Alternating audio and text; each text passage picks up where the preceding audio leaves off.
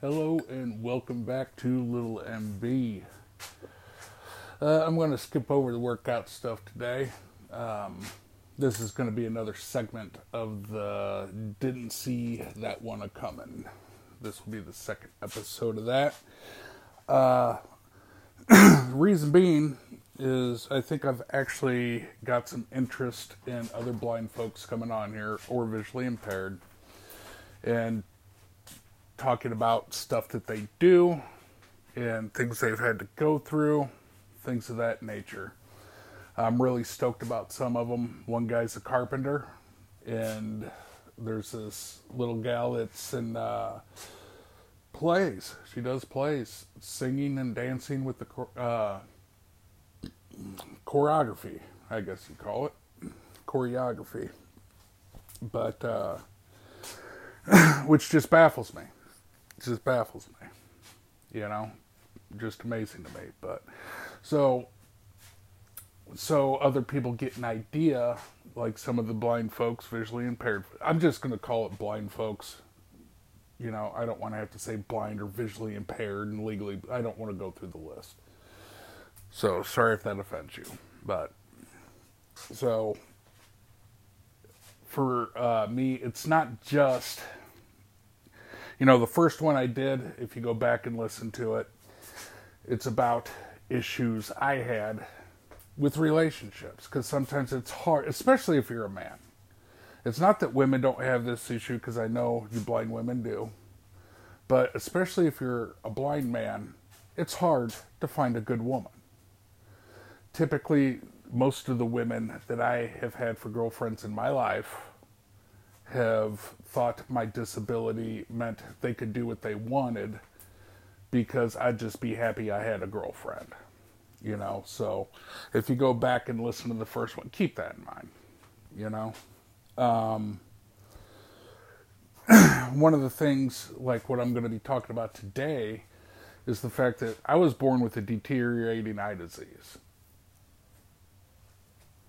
uh, for those who know about such things, it's called cone rod dystrophy. So there's also a rod cone dystrophy. Differences with cone rod dystrophy, your cones are the worst. You lose that first before the rods, or at least faster than the rods, and rod cone dystrophy is the exact opposite. So, for those who do not know anything about eyes and how they work. Your cones are your central vision, and it's what you use to see color and things of that nature. Your rods are peripheral vision, nighttime vision, uh, black and white vision. Cones are for the daytime. So that's why, for those of you that grew up with me, that's why my eyes tilted. They automatically adjusted to the fact I couldn't see anything directly in front of me. And that's why if you saw me walking down the street or back when I was dumb enough to actually be riding a bicycle, uh, you'd see me with my head turned to the side. So I could use what little peripheral vision I had to see where I was going. Now, the problem with the deteriorating eye disease is you don't really know as a parent. My parents had no idea what was going on. I had no idea. It's looking back that I realized how bad my eyesight was, even at a young age. For instance, when I was four years old and in nursery school, uh, it was at Miss Tish's house, and when nursery school was over, everybody, she lived on a circle drive, so cars were parked around the circle, and all the kids would run out and go to the cars. I I didn't understand that they could see where they were going. I would run out into the middle of the yard. I'd be in the middle of the yard before I could like pick out where my mom was parked. And I can even remember there were times she had to yell at me because I couldn't see where the Bronco was parked at the time. So it's looking back on stuff like that and realizing, wow, I couldn't see very good even then. You know? But not knowing I had a vision problem, I learned how to do a lot of things as far as being able to run with other kids and play with other kids and stuff like that. I I don't know. Uh, one thing, if a group of kids like Miss Tish, she lived next door, next to the uh, public park, and so when on the days we got to go to the park, I didn't lead. I would run behind everybody else and try to keep somebody in my eyesight and just follow them. And it's what I did all the time. The one time I can remember not doing that, and we were playing tag. And the thing is, it was after I was diagnosed as being legally blind. I was seven when I got diagnosed as legally blind, but it still didn't sink in with me because I could do most things other kids could do. But at Thomas Jefferson in Peoria, they had a big field that was part of the playground. They had a big paved. It was it was the coolest playground ever.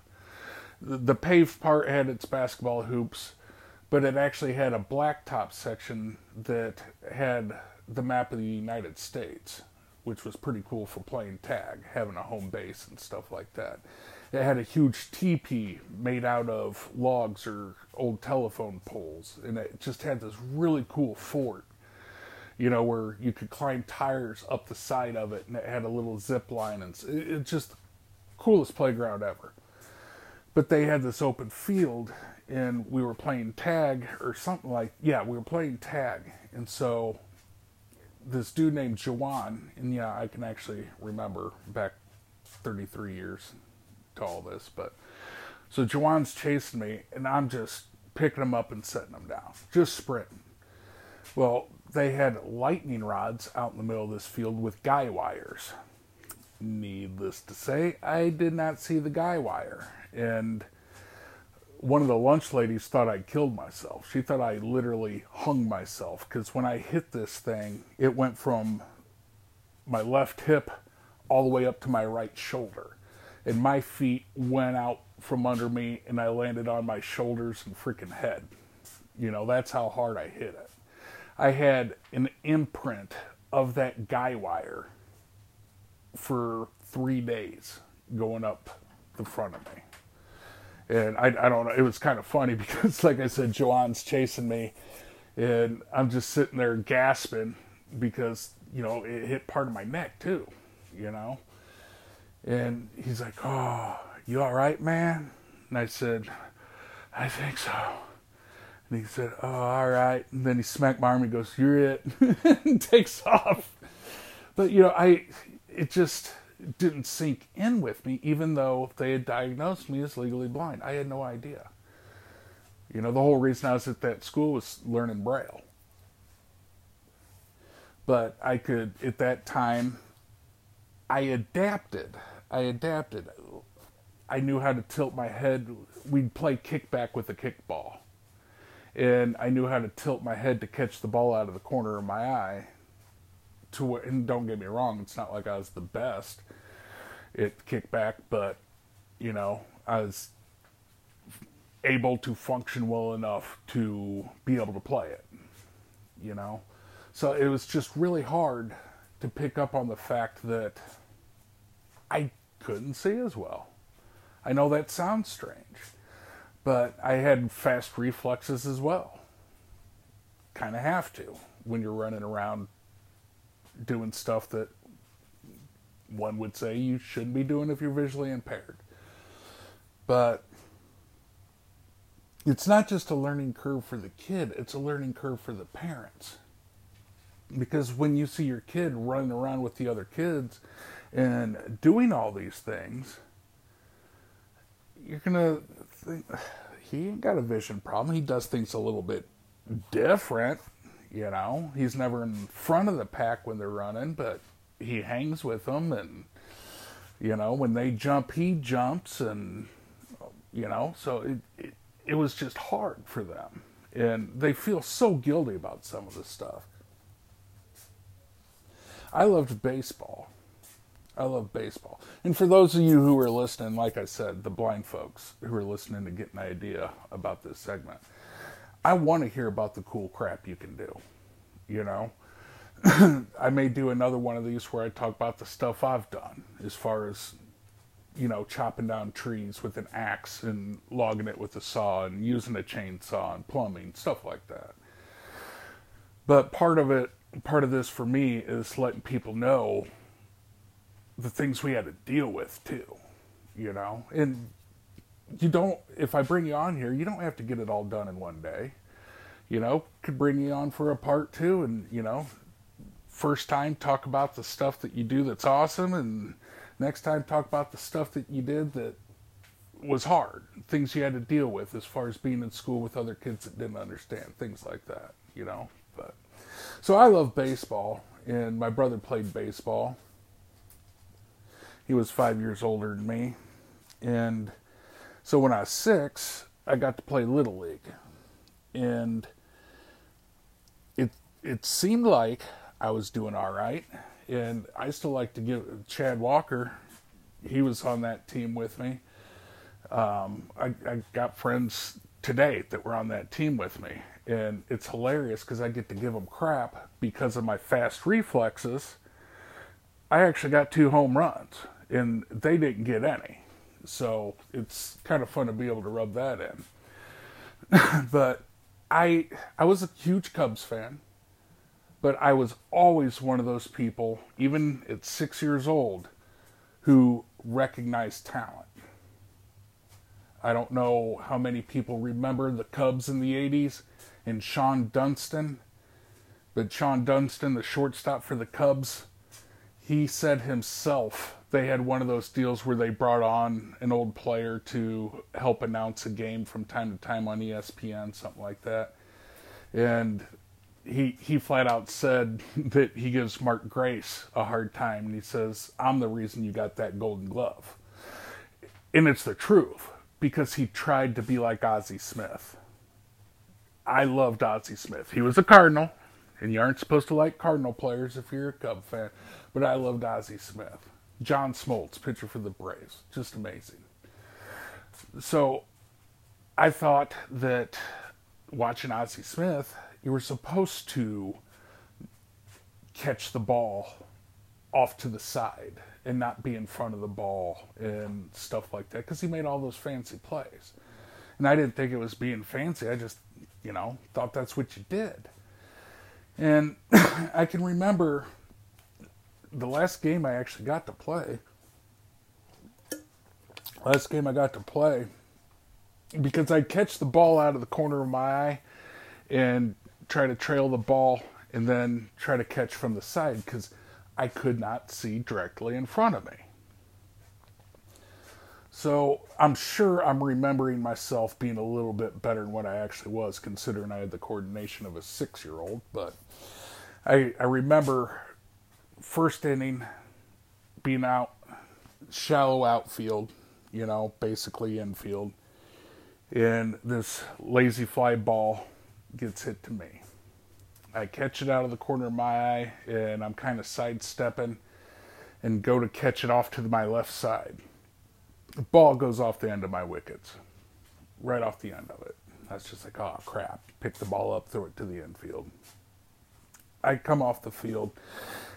Keep in mind, learning curve for my parents because this is going to make my son, dad sound like some kind of dickhead, and he was. He just didn't understand. You know, he at this point I wasn't diagnosed. We didn't know I had zero central vision. So I come off the field, and he'd been watching me do this all season, and he was sick of it. He says, "From now on, you get in front of that ball. You don't get in front of that ball again and try some of that fancy crap, and that you ain't gonna play again." You know, he's trying to teach me the basic fundamentals of baseball you know, which is a good thing. So, rest of the game, I got in front of the ball. I don't know if you remember the movie Happy Gilmore, the day after his hockey tryouts, when he goes to the batting cages and puts in his money and he says 365 days till next hockey tryouts, got to toughen up and he stands on home plate in front of the pitching machine and just starts getting drilled. I came home from that game with bruises from my neck to my waist because I started getting in front of the ball and I couldn't see it. You know, I can remember coming home and my dad saying, "Go upstairs and change, and find something to do." So I go up and change, and when I come back down, I'm catching the end of the conversation between my mom and dad. And he's he's saying, "Now, Lynn, the boy needs glasses." By the end of the game, he was just standing in the outfield with his glove in front of his face and his free hand gripping his crotch. you know, was just trying to protect myself. And needless to say, that was the last year I got to play baseball. So, next step was soccer. I got to play soccer when I was seven and eight years old. And it was a logical idea. He can't see very well. Bigger ball, he'll be able to do this. And there nothing really happened when I was seven. And when I was seven's when I got diagnosed as being legally blind. Originally, I was at the Children's Jewish Hospital in St. Louis, Missouri, and he diagnosed me with macular degeneration, which is just extremely rare for a kid that young to have something like that. Well, my sister was born messed up. When she was born, the doctors really messed her up bad, so she's severely handicapped. Then my brother was fine, perfect, good looking kid, perfect eyesight, you know, extremely smart and all this stuff. The last thing my mom wanted to hear was that her youngest was going blind. Last thing she wanted to hear. So we go to Iowa for a second opinion. And it's like, well, no, he doesn't have macular degeneration. He's got cone rod dystrophy, which is similar, but it's even more rare for anybody to have, much less somebody his age. And so they, they still did not get the concept of no central vision. Once again, I had fast reflexes. I did a lot of stuff I shouldn't have been able to do. Well, se- seven years old, that, that season went all right. I mean, granted, I was on a crappy team, whatever. When I was eight, I was as well. Now, my last game of soccer, I was on defense. I was I wasn't on offense. And one of my best friends, and I am going to call him out by name, but one of my best friends at the time, I had three of them: Dominic Lang, John Bremner, and Justin Rhodes. Well, I'm playing Justin's team. I don't know why Justin didn't stick with soccer because when he was eight years old, he was like a little blonde haired, blue eyed freaking Pele. I mean, he was one of those rare eight year olds who actually had coordination. He could run, sprint down the soccer field dribbling the ball. I mean, he had skill at eight years old. So I'm on defense. All of a sudden, there's a break on the other end of the field. I'm looking off to the side. You know, it looks like I'm not paying attention because my head's turned to the side, but it's so I can use my peripheral vision to see. I don't even know that I, this is why I'm doing it. I mean, you got to understand that. I don't even know that's why I'm doing this. But either way, here comes Justin, breaks through. And I mean, it, it, it was just so, so despicable. I mean, it, it looked like the men's U.S. soccer team playing some special Olympic team. He's just weaving in and out of people, sprinting, dribbling the ball. My teammates are tripping over each other and falling on each other on the ground. I mean, it's it's just disgusting looking. So here he comes. My dad's on the sideline. He's like, "Get ready! Here he comes!" You know, yelling at me and stuff. So I square up and I'm ready. And all of a sudden, you hear a douche and a smack. The douche was him booting the ball. The smack was every square inch of my face getting covered by that ball. Now, initially, there was a little bit of shock. There was enough of a pause before I was able to start crying. My dad said, You're fine, walk it off. And I did. I am so proud of myself. I did. Eight years old, smacked in the face like that with a ball. I walked it off. Two minutes later, it was like a ESPN instant replay. Here comes Justin, weaving in and out of my teammates, dribbling the ball, just running hell bent for leather. Once again, my teammates look like they're playing dogpile on the Wabbit in the Bugs Bunny cartoon. They're just falling on each other. Same freaking thing. Doof, smack. That time, it's nothing I'd have said, obviously, at eight years old to my dad. I wouldn't have said it. At, I wouldn't say it now.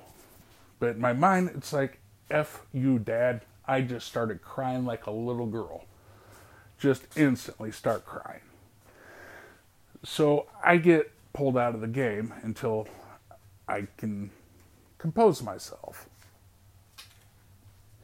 Now, I don't know if this speaks to how bad my team was or just the fact that I was better than most of them at soccer or if my coach was just that big of an idiot. Two minutes goes by, I compose myself, and he puts me back in the game. And he puts me in as the goalie. No shit, not making it up. He puts me in as the goalie. Well, I'm going to tell you something. Even at eight, I was able to learn my lesson. I didn't get in front of the damn ball again.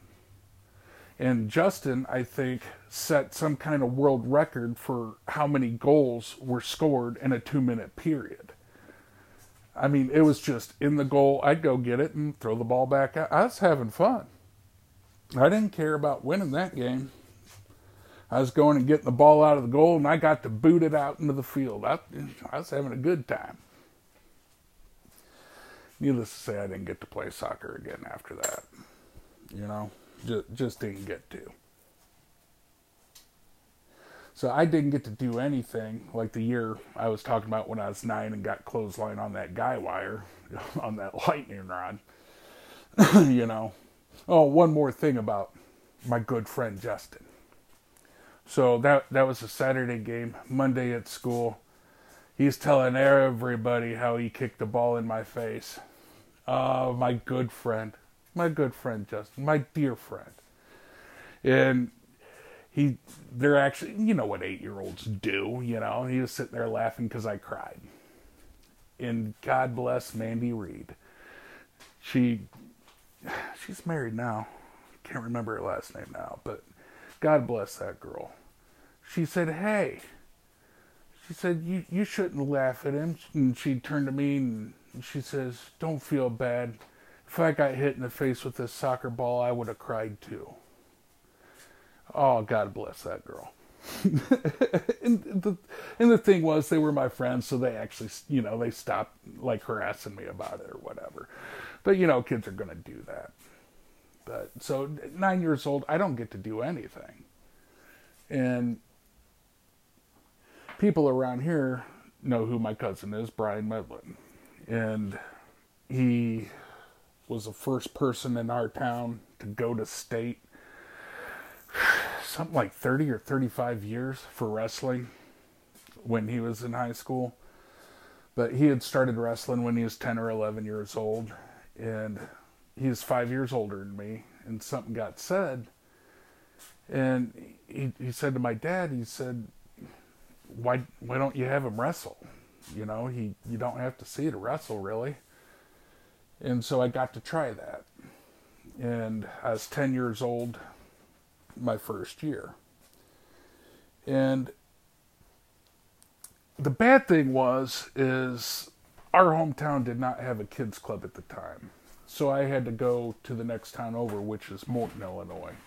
I live in Washington. So I have to go to Morton to wrestle.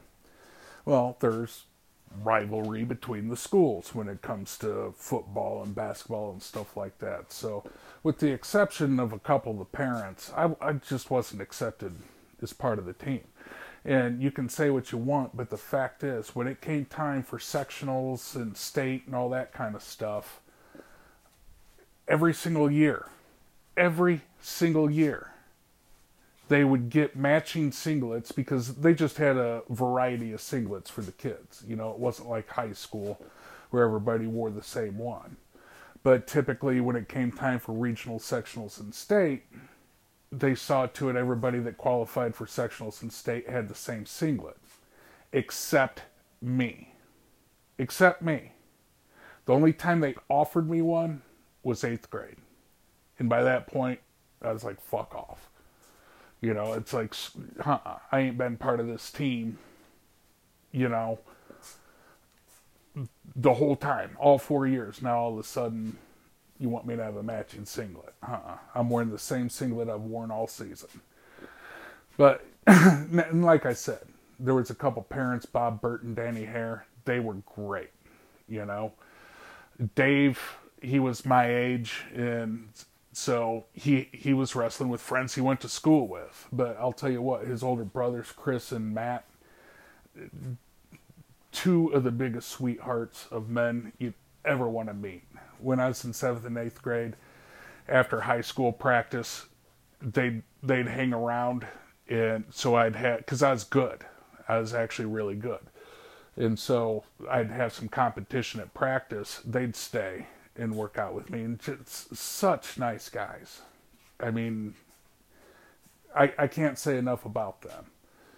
But fifth grade, ten years old, first year I wrestle, before our the practice before our first tournament, which was going to be in Princeton. Coach Hayes gets us all together, and he says, "For those of you who are wrestling for the first time, this is your first year you need to understand something. He said, you can start wrestling at the age of four. So there's a lot of you who are 10 years old and this is your first season. You're going to come up against guys who have been wrestling for six years. You need to understand that if you win one match all season, and that's all you win for the whole season, that is good. If you win two, that's really good. And if you win three, that is extremely impressive. I won the tournament, first tournament I ever wrestled in, I won it. And the following practice, Coach Hayes is going over, oh, so and so won one match, you know, that's really good. So and so won two matches. Goes through everybody except me. Danny Hare and Bob Burton stepped up and said, hey, Nick won his tournament. You know, it, so even though I found something I was good at, I I wasn't accepted. You know, just wasn't accepted into it like everybody else. And I mean, second tournament, I got second place. I mean, first season, like he said all that crap. First season, I was twenty seven and eight. You know, I I did good, and it became a problem. It became a problem because when I got into high school, I was good. Started varsity freshman year. And the greatest compliment I got was still insulting because nobody knew my name. It was just the blind guy. And that's so frustrating when you apply yourself and you're good at something and you're just the blind guy. And I think I've talked about this specific thing before, but I'm going to talk about it again. Best compliment I got was insulting. My aunt was a dental assistant, and there was a cop from Morton, from Morton. My name was in their town paper for four years while I was wrestling kids club. Guy didn't know my name. And you say, well, big deal, but here here is the deal. He wrestled in high school he loved it and he kept up with it. And he'd actually v- volunteer to work security at the meets and tournaments so he could watch. And it was my sophomore year, so 15 years old. He goes in for his dental appointment. Finds out my aunt is Brian Medlin's mom. Finds out his dental assistant is Medlin's mom. He knows he knows Brian. He knows Matt Webster. He knows this guy. He knows that guy. He running through all these names and how good different people are, like from our town, from Morton, all over the state. Then he, he says, Who's who's that who's that blind guy that Washington has? My aunt plays it off because she wants to, the way he said it, the way she told me, she said just something in the way he said it. I wanted to know what he really had to say, so I played it off like I had no idea who you were. And she's like, I, I don't know. And he's like, I'll tell you what. He is the meanest son of a bitch I've ever seen step onto a wrestling mat. It's like, really? And you don't know my name. That's the kind of crap that blind people have to deal with. Oh, you're the blind guy. You're you're the blind guy good at wrestling. All the fights I got into and won, like during junior high and high school and crap like that. Oh, you're that blind kid that's tough as hell. I have a freaking name, you know?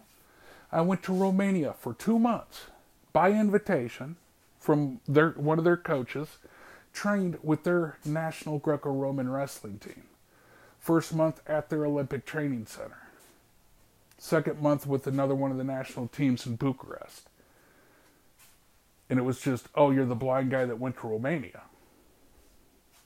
That's that's why I threw wrestling away. That's why I threw it away.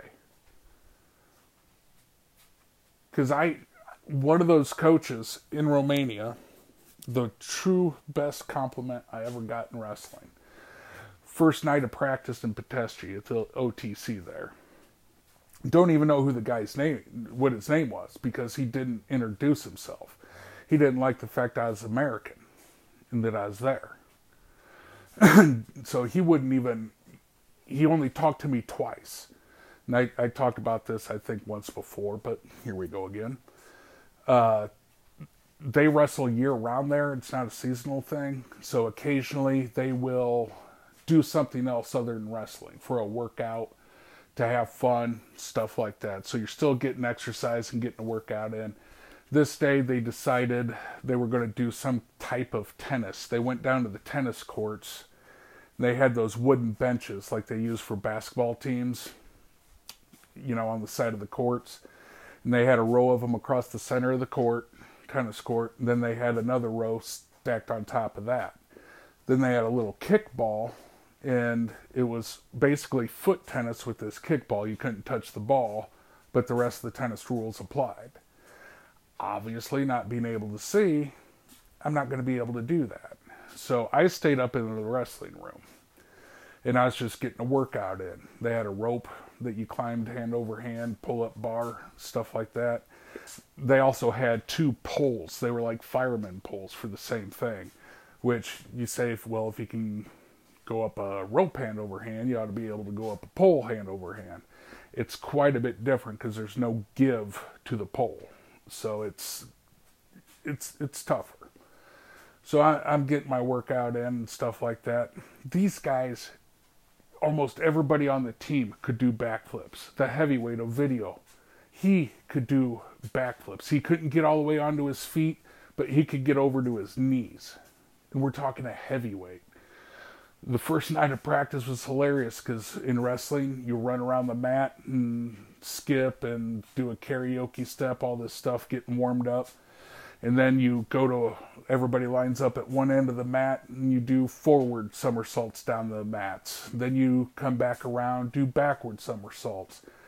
And so I'm hanging back so I can try to get an idea of what guys are doing. There was another American kid that had went with me since I couldn't see that basically helped me out a little bit. And don't get me wrong, he was good, you know, but uh, so he'd be like, okay, this is what they're doing. It's like, all right, they're doing round offs. It's like, all right, cool. Do round offs down the mat. Come back around, and he's he's like, uh, they're doing backflips. and I just laughed and I was like, I'll sit this one out. That ain't gonna happen. But I got it stuck in my head I was gonna learn how to do it. So that day when everybody was doing the foot tennis thing, I was working on I was working out and then working on my back handsprings, my back flips and that. And I can't tell you how many times I had landed on my head. And I had gotten so close one time, I just knew the next time I was getting it. And I had so much adrenaline pumping, I was so excited, I actually nailed three back handsprings in a row. I didn't even know that coach that didn't like me was up there. And he smacked his hands together and was, yeah, very good. And I was just like, oh shit, he's here. I was like, wow, all right. The only other thing he ever said to me was my last day in Pitești, last practice. He came up and grabbed my hand and he said, You will be world champion. And I was like, Well, thanks, man. You know, 16 years old, having this guy that doesn't even like me telling me I was going to be a world champion. That that was pretty motivating. But I'm telling you, when you are just the blind guy and nobody knows your freaking name, it is demoralizing. And you can say, oh, I'm just using it as an excuse or whatever. But no, that's why I threw wrestling away. That's why I threw it away and, you know, got into drugs at the time. You know, I mean, thankfully the drug stint only lasted two years. You know, I got clean when I was 20, but I, I threw it away. You know, so I think these stories are important because sighted people have no idea what in the hell they're actually doing to somebody that's blind when they're saying this shit. You know, because some things, hey, yeah, some things are impressive that you can do when you're blind. You know, like, wow, I can't believe you can do that. You can't see. You know, I, I, I get that sentiment, but I don't know a single blind person that does something so they can say, hey, I'm blind and I do that.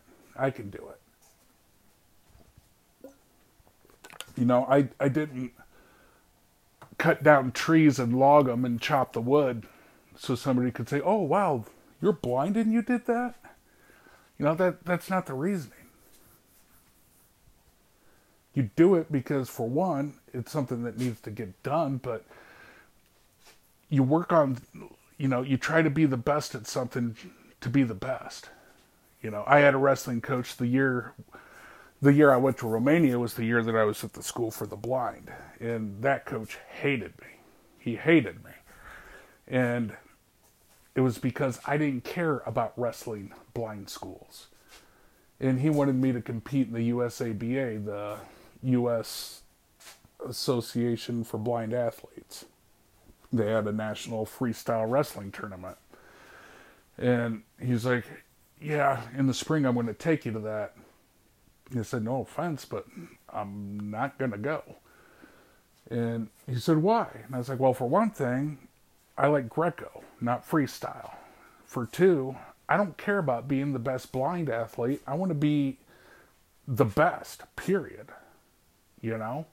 I don't want to segregate myself. I don't want to separate myself. I want to be the best, period. And I just started realizing it didn't matter. It did not matter what I did. It didn't matter how good I was. I was going to be segregated. I was going to be separated. I was going to, I was going to be the blind guy, plain and simple, and that was it. You know, it's it is what it is, I guess. I didn't know how to handle it. And some of you who are blind, if you go back and listen to that first, uh, didn't see that one a common episode that I did uh, it's uh, labeled as didn't see that one to come in one. This one will be two. But some of you might be offended at some of the stuff I say about when I, because I, I talked about relationships. And the first one I really talk about is a girl that I dated from that school when I, I was there on my evaluation and went back down there for prom and it was not a good experience for me. It was not fun. And some of you folks may get offended at some of the things I say and that upset me at that time. but the thing is is if you grow up in public schools if you grow up in the mainstream classes and stuff you're not in the special ed classes you're not around other blind people the object is to fit in the object is not to stand out the object is don't do something that makes you look stupid and the thing is is if you can't see you can't do anything about you you can't help it if you trip over something or walk into something. But when you're in public school, don't know any other blind people, guess what? You're going to feel stupid. You're going to be embarrassed when you do that kind of crap. So if you listen to that and listen to me talk about my experience at the school for the blind, where everybody else finds this stuff hilarious, I was appalled by some of this crap and it's because I wasn't involved. And the thing is, I've gotten a sense of humor about my eyesight since then. I can make jokes, I can make cracks. You know, and the thing is, is what a lot of people don't realize.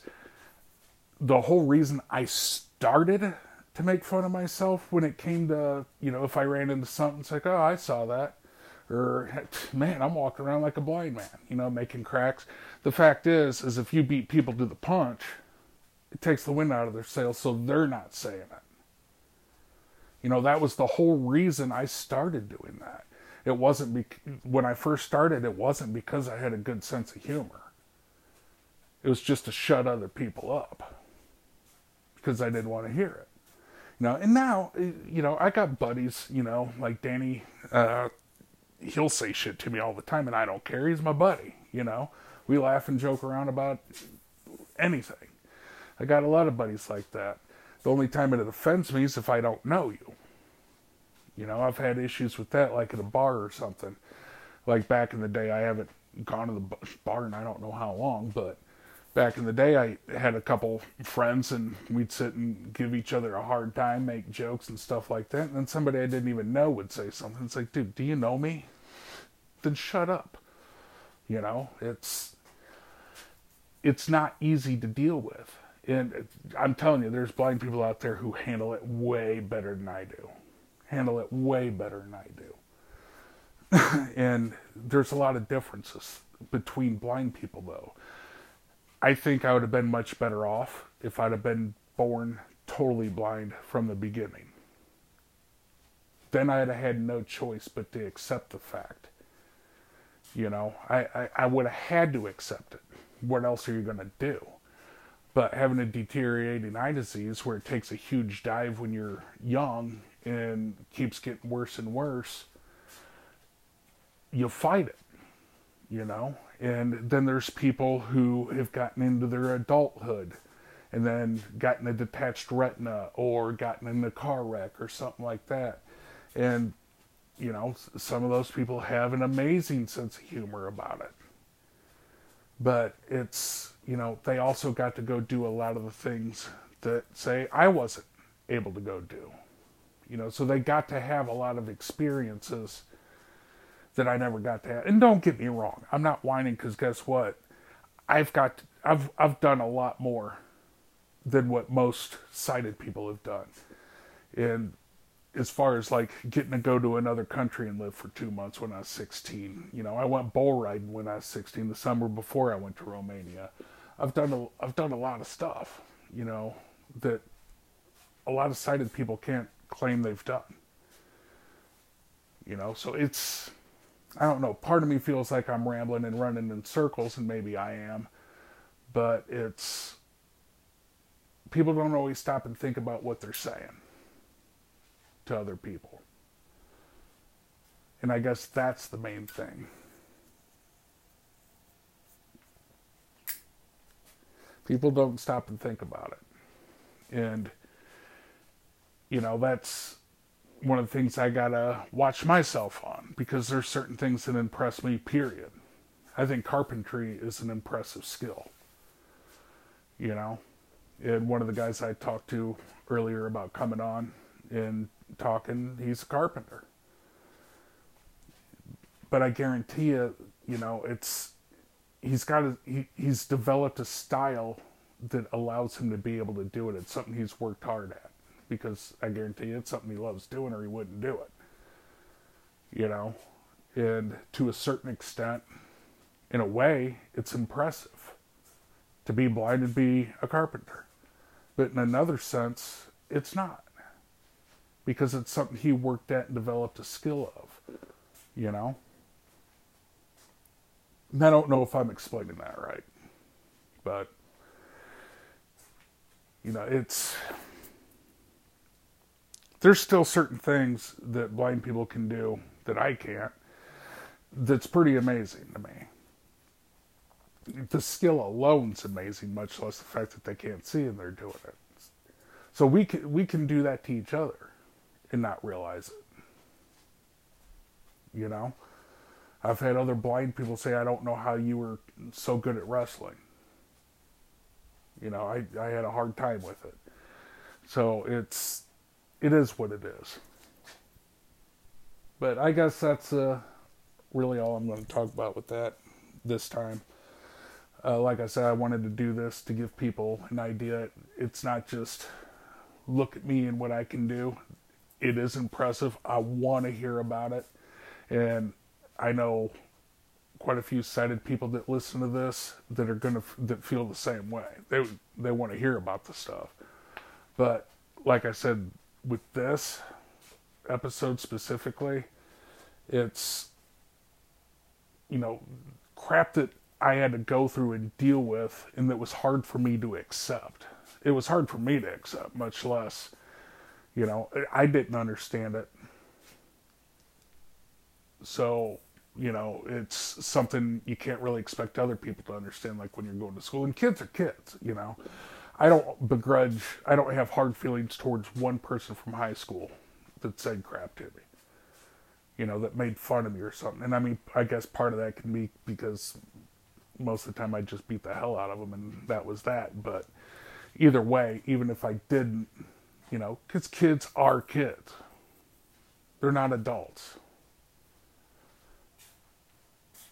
But I think that this kind of stuff's also good so sighted people can start getting an idea.